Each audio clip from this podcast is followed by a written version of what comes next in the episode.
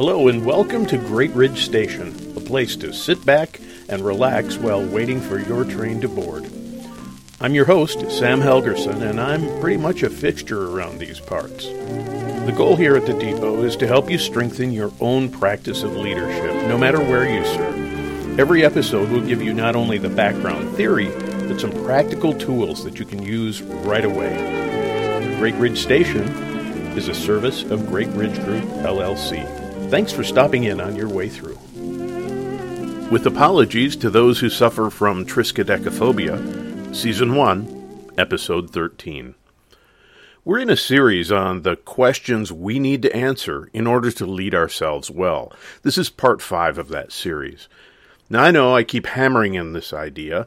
Keep bringing together theory and practice. I hope you'll take these ideas and use them. As I said last week, my ethos as an educator is that if you haven't been able to use it, you haven't really learned it. Now, when I first started this bit on self leadership, I really expected to do five episodes and then move back to my regular episode list. But things have not worked out that way. This batch of episodes have struck a chord, and I've had a few listeners let me know that this is helpful. So, admittedly, these are listeners that I see from time to time, so that may not be a valid scientific sample. But either way, I hope you're finding all of this beneficial. In the interest of giving credit where credit is due, the article that inspired this material is Peter Drucker's piece for Harvard Business Review called Managing Oneself. I've gone far beyond Drucker's original scope, but when I think about self leadership, his ideas just seem to follow me around. So, with all of that in mind, let's dig into two more pieces that you need to understand in order to manage yourself well. This time around, these are not questions per se, but simply things that you need to know about yourself. You may have been waiting for this one. Know your strengths, know your weaknesses. These days, there's a lot of emphasis on knowing strength. The Strength Finder and strength based leadership assessments have made this process a whole lot easier than it used to be. As recently as 20 years ago, most discussions about personal strengths were based on self awareness rather than on objective measures. Now, don't hear what I'm not saying. There is nothing wrong with self awareness. In fact, I recommend it highly. It's just that our self assessments are often skewed by our internal biases. Assessment tools can be helpful in getting us out of our own way and outside of our own preconceptions. That's one of the most helpful things you can do for yourself. Get to know your own strengths. Now, the institution where I serve and teach, Bethel University, has put significant effort into becoming a strengths based organization. And that's been a good thing for us because it encourages people to develop in the direction of their strengths. And in my opinion, it's made us uh, a stronger organization. I have to admit, I've always had a bit of a bias against work protocols that require people to put their assessment results by their work area. The first place I encountered this was during a consulting project, and I was working in the R&D area of a pretty large company. Everybody had to have their Myers-Briggs temperament indicator posted by their doors. And the unfortunate thing about that, as this team implemented it, was that it turned into an excuse for bias. If memory serves, there was one ISTJ in the group, and they kind of got picked on because they didn't have the usual profile for that department.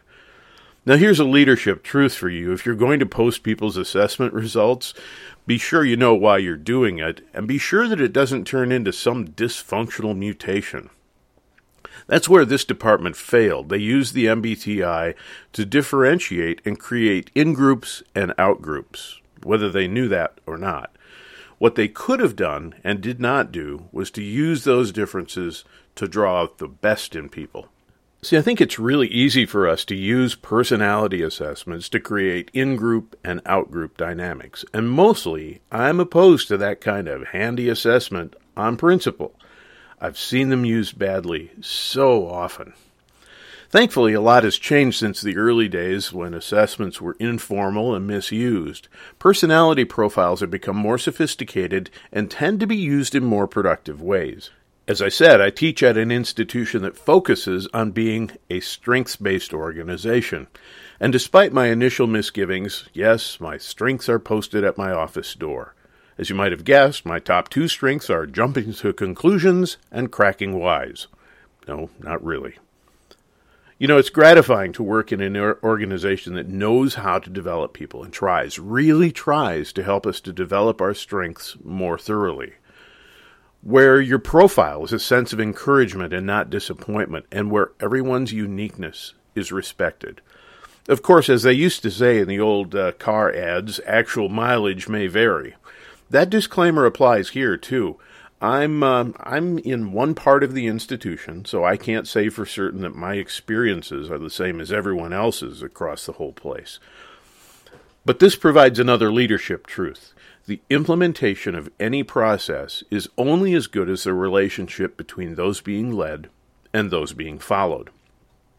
Assessments like StrengthsFinder, Emotional Intelligence 2.0, and the Strong Campbell Interest Assessment can be very helpful in figuring out what you do best and where you should put your developmental efforts.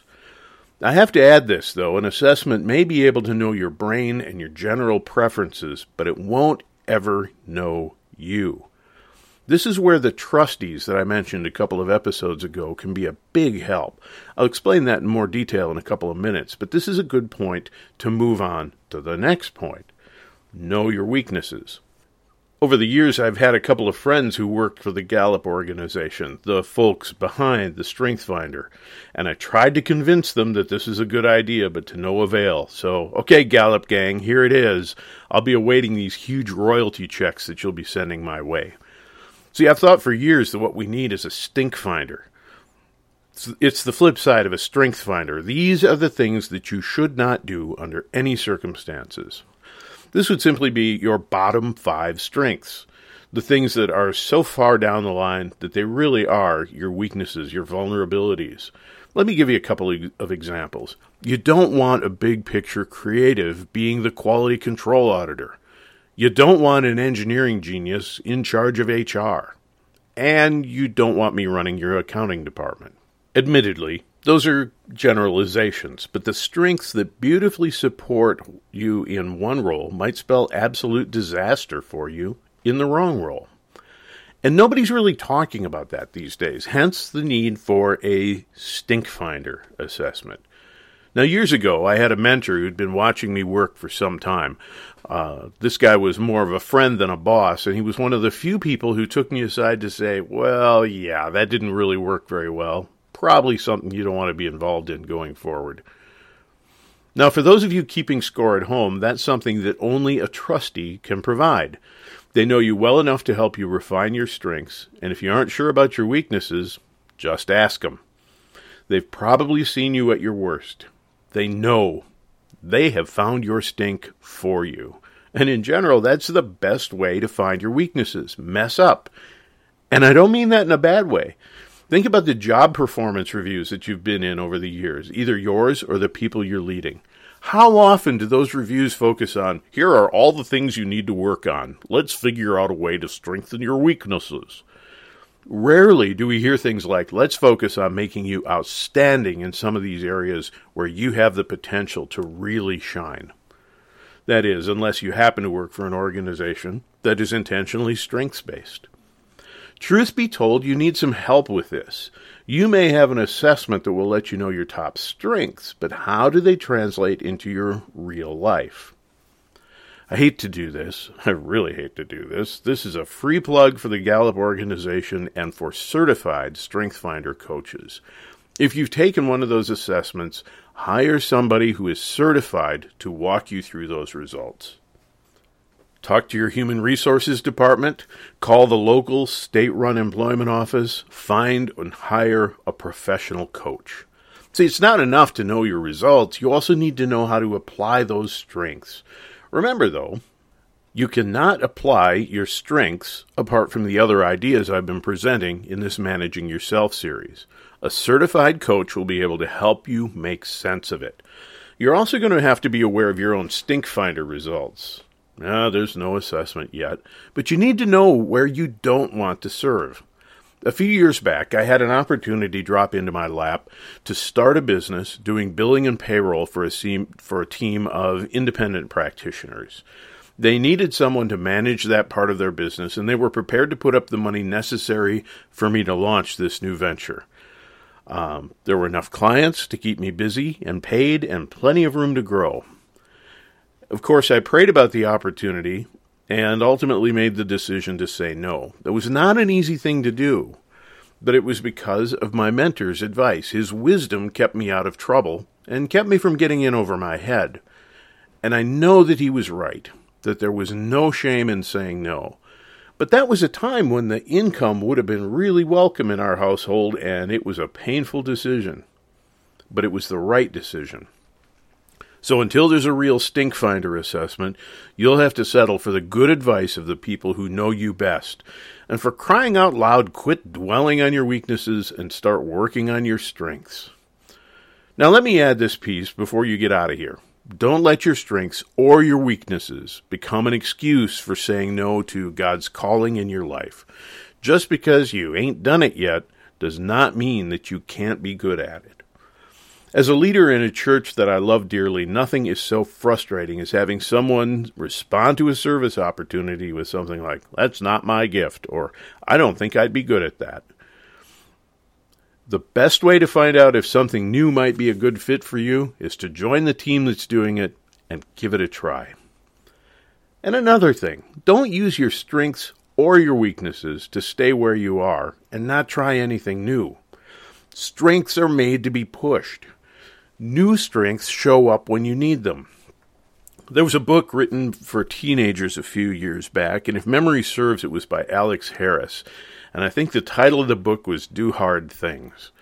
That's a good title because it strikes at the core of our tendency to keep things comfortable and uncomplicated. Push your personal limitations and see what happens. One of the things I love about teaching adults is in watching their delight in learning and the sudden recognition that I was right. yeah. I like to point out that adults are capable of way more than they give themselves credit for, and that shows up.